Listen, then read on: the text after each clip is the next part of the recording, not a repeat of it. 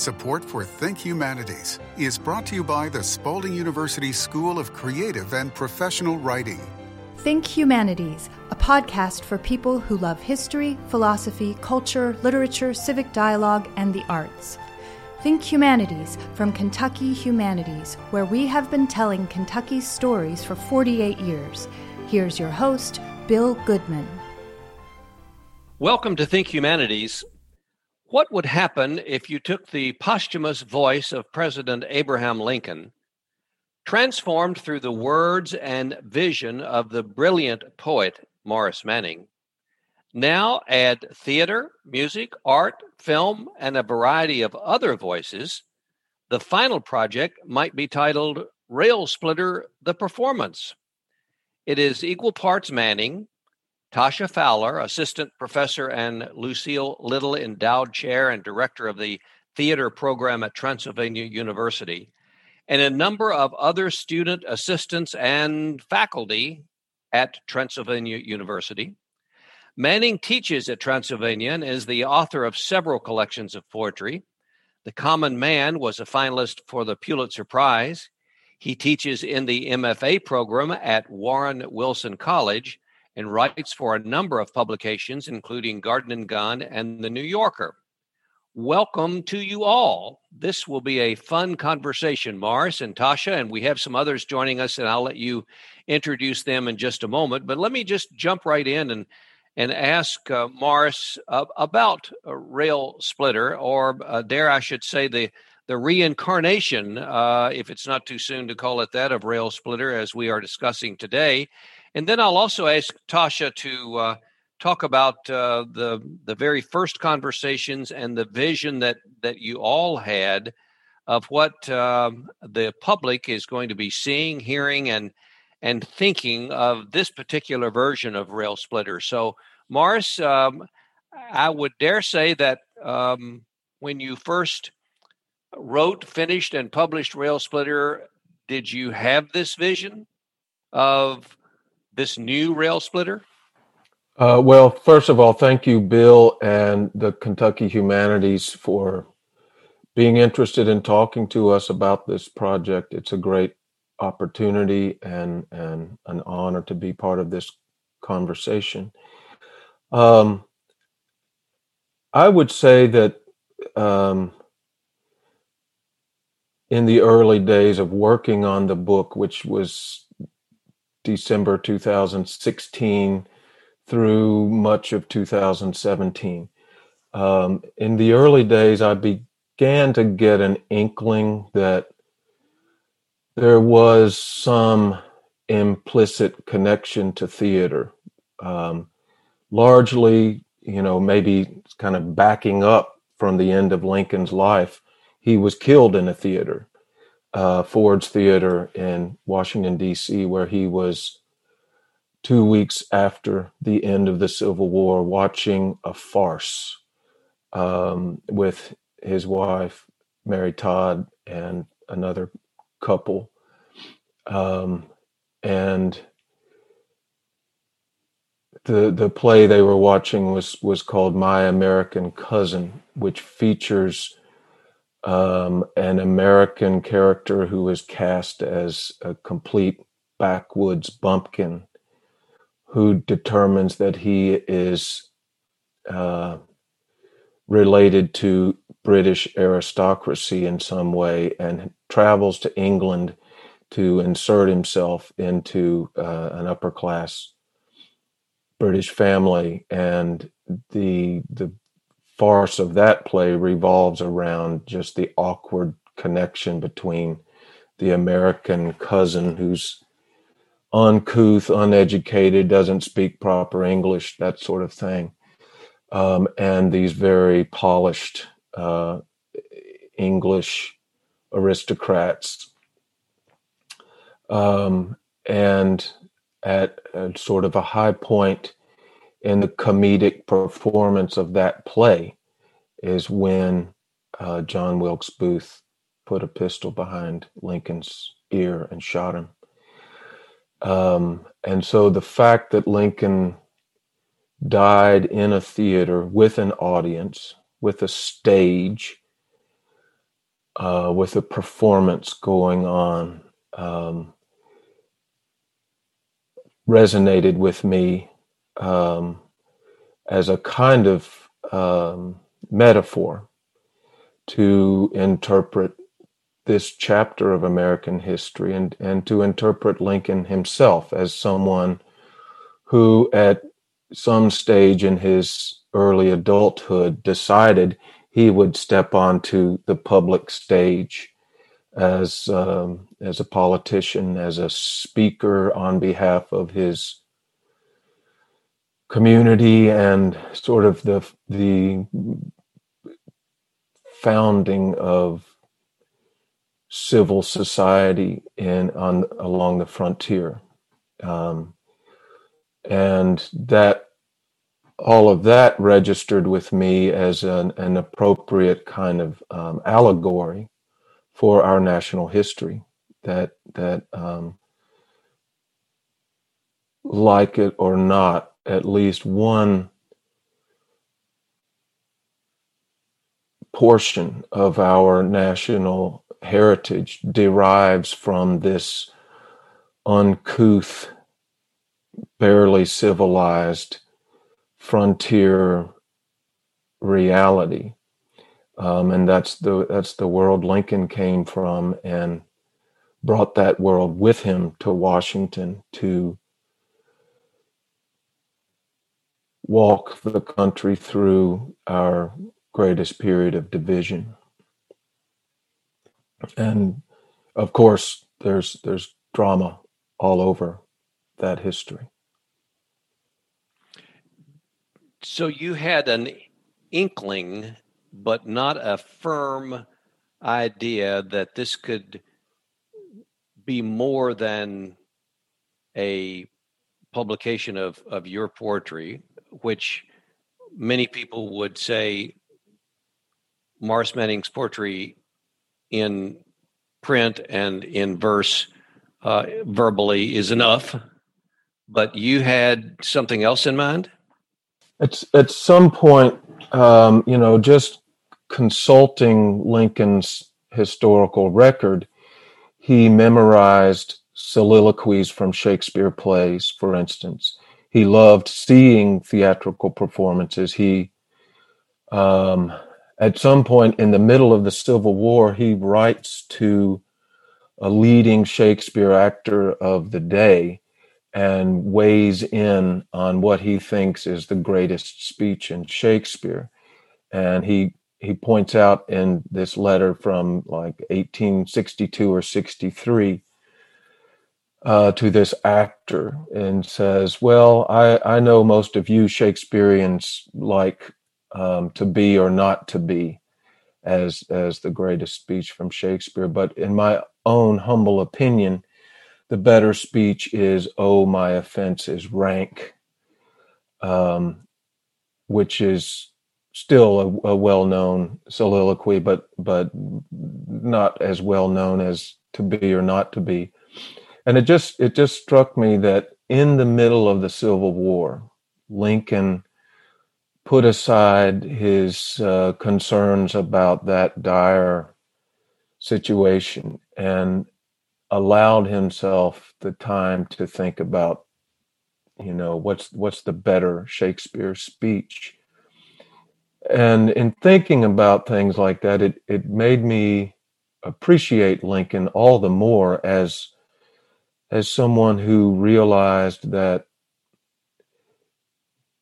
literature, uh, and, and in particular literature from an earlier era, could be a means to lead one's thoughts and actions through a present tragedy. Um, that there's something to the clarity of thought in a Shakespeare soliloquy, for instance, or or just in in a, a, a literary work.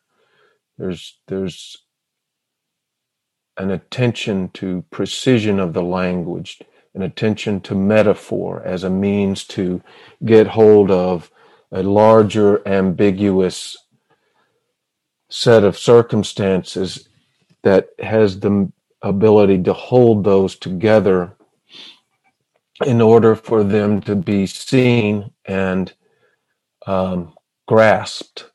Um, and I, I, just I came away thinking um, Lincoln had a literary mind, and his mind was informed by literature, by the many poems he had committed to memory. For instance, uh, he he uh, had committed uh, Thomas Gray's elegy written in a country churchyard, which was a poem from 1750 or something like that. Um, uh, Lincoln had that that poem by memory, um, in addition to many poems by Robert Burns, who was his favorite poet. Um, and and the fact that Lincoln sort of had a mental book that he kept with him all the time uh, during his gravest uh, chapters as president, um, and that he relied on that literary wellspring uh, as a means of inspiration and, and, as a means to clarify his own thinking um, about how to respond to very challenging circumstances. I, I, I somehow during the middle of writing the book, I, I kind of got hold of that reality, and um, it started me thinking how, um, even though so many poems have a personal dimension to them, um, the kind of poetry that Lincoln understood and and valued also had a very public dimension um, and and a common uh, or communal um, aspect to it, and that certainly shaped his his uh, leadership and his approach to being the president as someone representing us, the public, our common needs, our common good, our shared challenges, and our shared aspirations. And um, he found he found, I think, some kind of uh, connection between his public leadership and the the literature that he understood. And so it just began uh, to dawn on me that um, consciously thinking about poetic composition, consciously thinking about eloquence, consciously thinking about uh, say, the rude origins of one's literary interests and foundations, and how through effort and time those ambitions become more polished and sophisticated. Um, and and Lincoln's faith in that kind of intellectual and literary process um, it just became clear to me that that kind of um,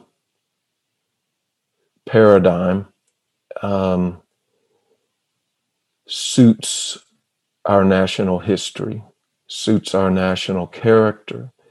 Um, and so when it came time to think about um, maybe doing more with this, um, I, I just almost on a whim contacted Tasha Fowler and and you know without any firm uh, conception in my mind I said you want to take a look at this and and see if there's something here that that we might make into a larger effort that would involve not just a single voice, but multiple voices. Um, and in so doing, I was aware that I was just sort of passing the baton to to Tasha and and to Daniel Bennett, our technical director. Um, and that's pretty much how things shook out. Uh, I I kind of dropped dropped the book in Tasha's mailbox and and said, you know, here you go. I'm I'm I'll I'll be behind whatever whatever you want to do with this. So Tasha, uh, why don't you pick it up and uh, talk about uh, uh taking that uh, book out of the uh, your your faculty mailbox. Tasha is the director of theater at Transylvania, and and also at the same time, if you would introduce our other guest today. But first, your reflections on on looking at the book and and then beginning to to discuss with Maurice or your your uh, with others uh, your vision of what this could be. Sure. Uh, and also, again, thank you so much for having us here today. We're so excited to be here. Um, so yeah so it was actually really you know it's it's a very beautiful moment of normally getting mail or whatever in your mailbox and you get this beautiful book of poetry and a handwritten note from Maurice saying hey you know perhaps we might want to work on this together. And uh, you know theater is is a collaborative art. It's a collaborative art form and it's one of my most favorite things about being a theater artist. And so even before reading the book of poetry just the just the thought of being able to take on a collaboration with um, someone who's not in the theater program, but someone who's at Transy and and someone who has such a wonderful reputation for being a wonderful writer um, was super exciting to me. And being in Chicago, it's funny because I have friends who are poets in Chicago who know Maurice or know of Maurice, and I think one of my friends like ended up meeting him once. So there, he has like this huge fan base that that goes beyond Kentucky, and so of course, like I had to call my friend and rub it in his face that you know Morrison left left his book of poetry in my mailbox. and so that was a really great moment for me um personally but anyway so we so i I gave the book, I think I read it first and then gave it to Daniel. And then I think Daniel passed it to Missy Johnston, who was our costume coordinator and designer. And we all loved it and we loved this idea. And so, you know, it was, we said, great, we can do this. And at the time, we thought we were going to try to coordinate a performance with the Kentucky Humanities Festival, our book festival. And, um, so that was kind of where we left it because we were in the middle of production for something else and then it was right after that that the pandemic hit and we kind of put everything on hold we didn't know what was happening that kind of thing and what became very clear in the theater world is that there's there's no precedent for this and scripts are really difficult to get performance rights to to then create film. It, it, it's actually, you know, illegal. So when you get performance rights, it's illegal to record the performance unless you have special consideration, and then you're having to deal with um, SAG-AFTRA, you know, all these different unions, and so it became clear that what we thought was going to be our full season for now this year um, was not going to happen in the way that which we thought it would happen. And then it really hit me oh my gosh what a blessing that we have Maurice's book of poetry, and we can take this in a whole different direction than a stage production, as what we were thinking, and really create something special. And so that's when I got back on the phone with Maurice and said, Hey, can we do this instead? And he was super excited and supportive. And and so that was so that was kind of the step one of this whole thing.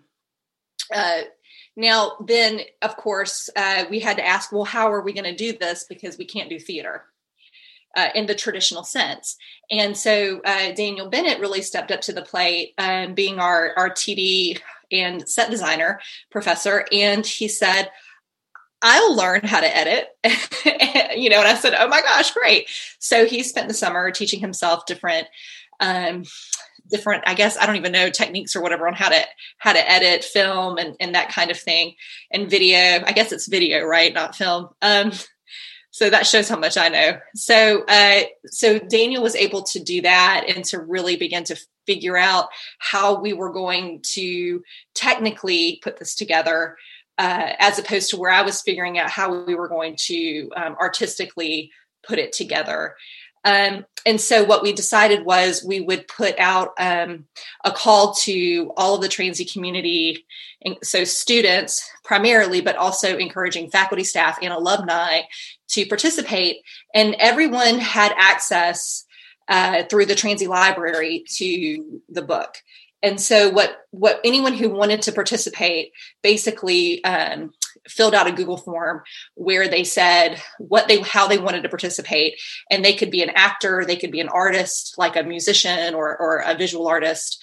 Um, they could be an editor, they could be a director where they conceptualized one of the poems. They, uh, you know, a camera person. It, it, the sky was the limit in terms of how they wanted to participate. And then, so the other person joining us today is um, Scotty Guzzler, and Scotty is a sophomore at Transy, and Scotty proposed, and he was the only student to do this, uh, three different poems that they had uh, conceptualized. And Scotty's conceptions were so specific and so beautiful. Um, and so I was super excited to be able to say yes to all three of them, hoping that Scotty then wasn't like, oh my gosh, I can't do this and, you know, do my classes. Uh, but Scotty was um, amazing and was able to do all three. And so, um, so that's for, yeah, I think I just answered your question. Um, but that's kind of where we were, um, I guess at the beginning of the year, right before we started putting it all together and we learned a lot. And that's how uh, both Daniel Bennett and Scotty Guzzler are mm-hmm. involved mm-hmm. with the project.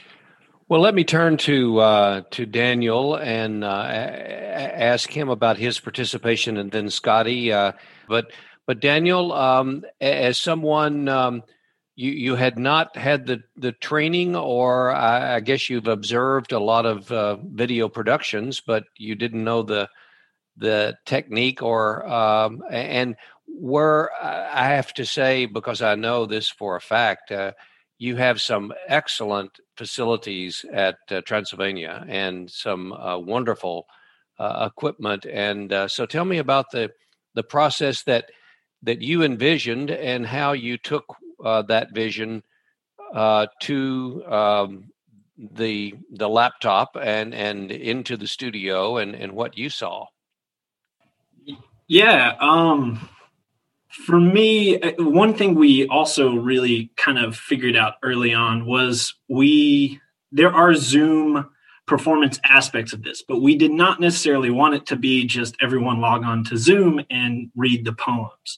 So there was going to be this almost cinematic quality to it. Therefore, there would be editing. Um, so for me, it just I feel like I pick up software pretty pretty easily within technical theater. I, I have to use my computer to to draft the scenery, um, and in ways of just communicating with carpenters. So, kind of speaking the language of different software is uh, is something that I, I can at least navigate to an extent. Uh, I will go ahead and say I'm definitely not the world's greatest editor. I've only begun my journey as a, a video editor, but I will say I have learned how much I enjoy this process. And part of the the cool thing about this is how can I take what we are learning right now through this pandemic way of doing theater and incorporate it into our live performance aspect. So now instead of, you know, having video projections where we then go find something, well, why can't we as the Transy community create our own content? So those were kind of the things that that got me interested in just embarking on the the technical aspect also it just is within the nature of my position here to uh, really step up to the plate and take on kind of the technical aspects of things uh, whether i know them or not. Uh, part of the beauty of being a technical director is you've got to be a jack of all trades but a master of none. So just knowing as many things that, that you can and also just knowing who to call to help you out those were things that I really was was um, kind of embracing through this project. And another thing that I would like to highlight, yes, we we have incredible facilities here. We we utilized our podcasting studio here on campus to record uh, Maurice playing the banjo. Uh, our president Brien Lewis um, did a voiceover. Maurice did a voiceover. Where we used the technology at our at our disposal, but I also had to think equitably for our students and how can a student who is potentially in Florida or Ohio, how can they have the same um, experience and be able to enjoy being a part of the Rail Splitter team uh, without having some sort of financial burden, uh, the equipment. So I also took it upon myself to find free resources for my students. To uh, so I found a few free video editing softwares. I also tried to make it known to the students that you know, whatever you do, whatever you create, as long as you're proud of what you present and give, that's all that we can ask for. Uh, and so that's just kind of how I took this whole project. Um, a learning things myself, working with students on with with figuring out software. Uh, it's just been it's been such a rewarding experience, and I I'm just so excited for everyone to see it. Scotty, what what touched you about your introduction to the invitation to participate, but but what touched you about Maurice's work and his words? Well, in my introduction to the piece, it was sort of an introduction of this is sort of our new breaking off point as um, really a theater company at the university. And so it was my introduction to the piece was sort of this new beginning. Um, and so when I first read the piece, I was really comforted by themes of nostalgia and almost this warmth that we can get from the past and from learning about history, really. Um, and in such a time where we've felt so unstable and so rocky with ourselves emotionally, um, artistically, with work and at home, it was really nice to sort of as a team as a group as a company together um, no matter where we were across the country or on campus it was nice to sort of like reinvigorate our artistic um, selves and sort of jump into rail splitter together. So when it when i was reading um, the poems by myself at home i also felt like i was reading with everyone else in our theater community at transy Tasha, I want uh, you and um, all of you, but I want you and Maurice to uh, tell us about uh, what, uh, as an audience member, um, we can see, where we can see it, how it's presented, uh, how many pieces uh, are involved, um, that sort of thing. I want you to think about that response. But first, we're going to take just a, a quick pause and hear from our uh, underwriter for Think Humanities, Spalding University. Spalding University's affordable, nationally distinguished low residency MFA in writing offers excellent instruction in a compassionate, supportive community. Focus on your own area of concentration. Explore across genres and examine the interrelatedness of the arts. During one on one independent study, you'll write prolifically and receive expert feedback from your faculty mentor, developing the discipline to keep writing for life. Study fiction, poetry, creative nonfiction, writing for children and young adults, and writing for TV, screen, and stage. Learn more at spalding.edu slash School of Writing or email schoolofwriting at spalding.edu.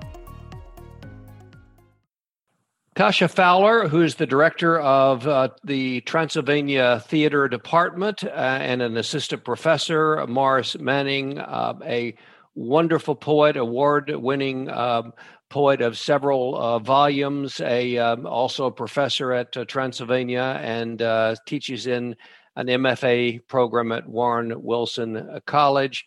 And two of their colleagues, Daniel and Scotty, and join, join us today to talk about a, a collaborative effort at Transylvania uh, titled Rail Splitter uh, from uh, the book, uh, the collection of, um, of voices that Maurice has uh, put together uh, from Abraham Lincoln. and we, we almost could, of course, we, we should, Maurice, do an entirely separate program on your poetry alone. But uh, this gives us an opportunity to uh, explore along with you, uh, Tasha, this uh, wonderful, as I said, collaboration uh, between uh, many different forms of art and the spoken word and your vision. tell us about what you, if you can describe it for us in, in an audio version, what the audience will see um, and, and how they can see it. Sure. Um, first, I want to just piggyback off of something Maurice said uh, earlier in the podcast. Uh, when he was talking about his how to his inspiration for what he was going to write for this book of poetry and he said how to respond or one of the small tidbits was how to respond to challenging circumstances and that was exactly how I felt about the artistic approach to Rail Splitter and something that um, when we all once we gathered our, our collaborative group of artists to work on this that was the challenge that i gave to them. Um, you know taking taking a work of literature and using it to to make sense of the present and uh, so I invited everyone, although this is a book of poetry that is specifically written in the posthumous voice of Abraham Lincoln, I invited everyone who collaborated on this to not to not think about um, uh, creating pieces where every single piece we saw or heard was like someone trying to be Abraham Lincoln, but more it was the question of how does Lincoln's mythology live within all of us during our present day circumstances. And there's so much to draw off of. Um, we're living through unprecedented times with this pandemic. If you're if you're an artist, specifically theater person, you've watched your art kind of die in front of you. And uh, and then of course we have all you know we're we've we're not even really through our election. So there's been a lot a lot of happening. Um, Black Lives Matter movement uh, that's been going strong. You know, there's been so many things that have been happening. Hurricanes. I mean, you know, you name it, it's been right here. And it's hard when you are used to being able to gather as a community theater is a communal experience.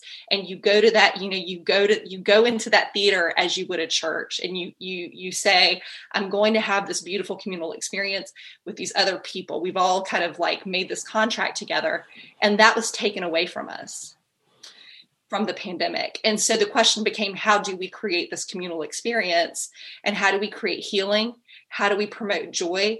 And how do we how do we help each other make sense of this? Not even uh, the, the times that we're living through not even from an intellectual point but from an emotional standpoint. And so this was all part of like trying to shepherd everyone's artistic view in a, in, in, a, in a specific direction. Um, so in terms of that so we had over 60 people um, uh, apply to be a part of the project.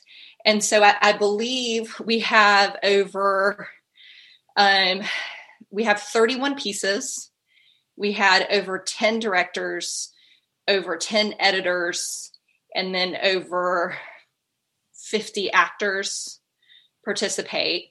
Uh, we also, and then we also had people doing props, costumes, um, and then Daniel, Missy, and I, we did everything from really trying to help you know i was mentoring directors um, missy was doing props and costumes but she also directed a piece as well and was mentoring different people. Daniel was mentoring uh, mentoring all of the editors and teaching them how to use equipment.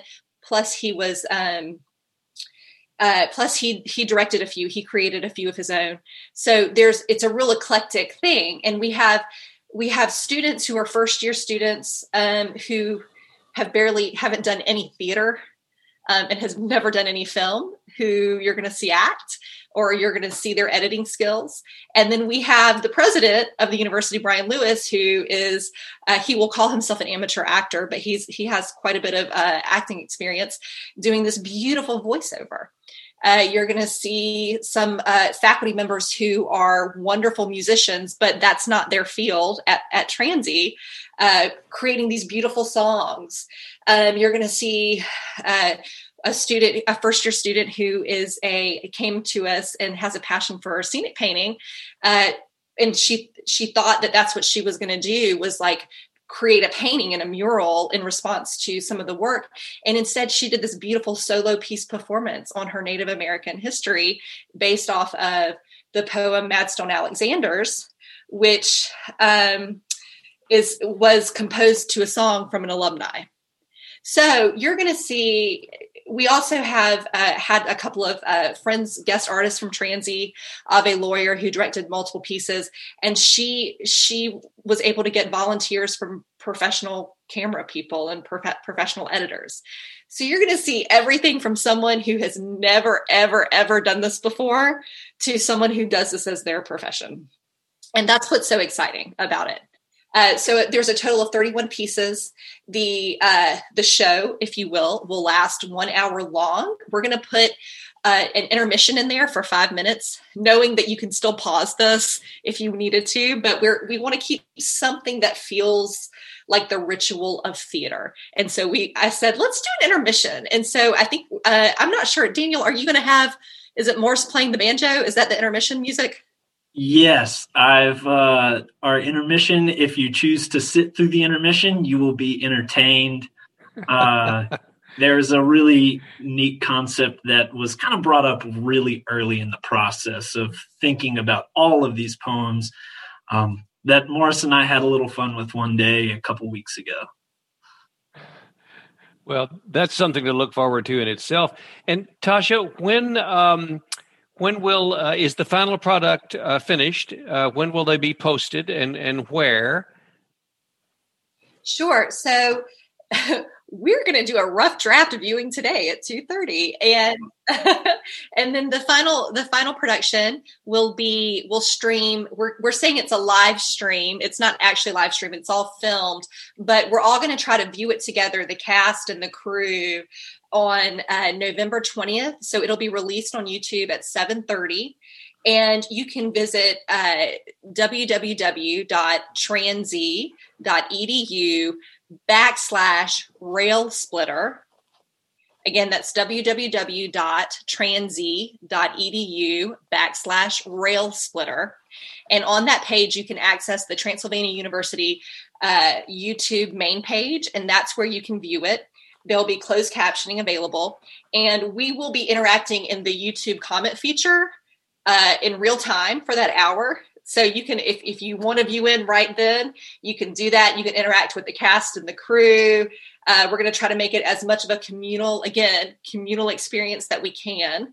And then if you cannot make that Friday, uh, it will be available on YouTube through that same Transy site, uh, at least running through uh, January 2021.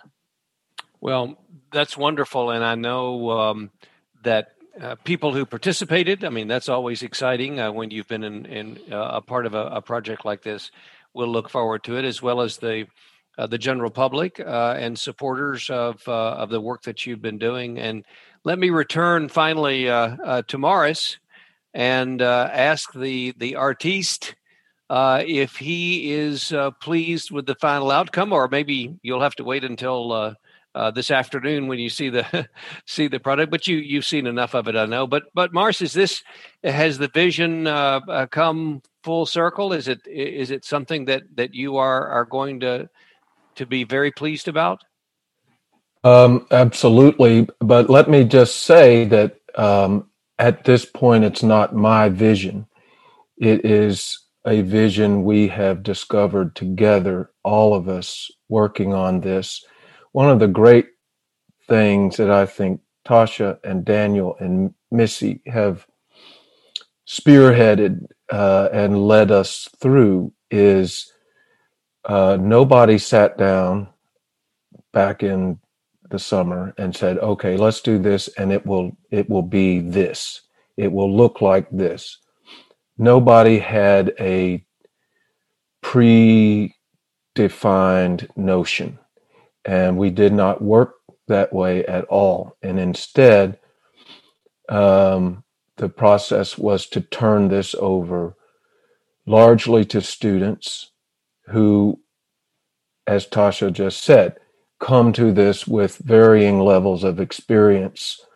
Um, and somewhere in the process, I think we implicitly agreed that we shall trust our collective wisdom and that that wisdom will emerge from the process um, and it's something we we share and it's something to share uh, as any theatrical any conventional theatrical uh, performance is.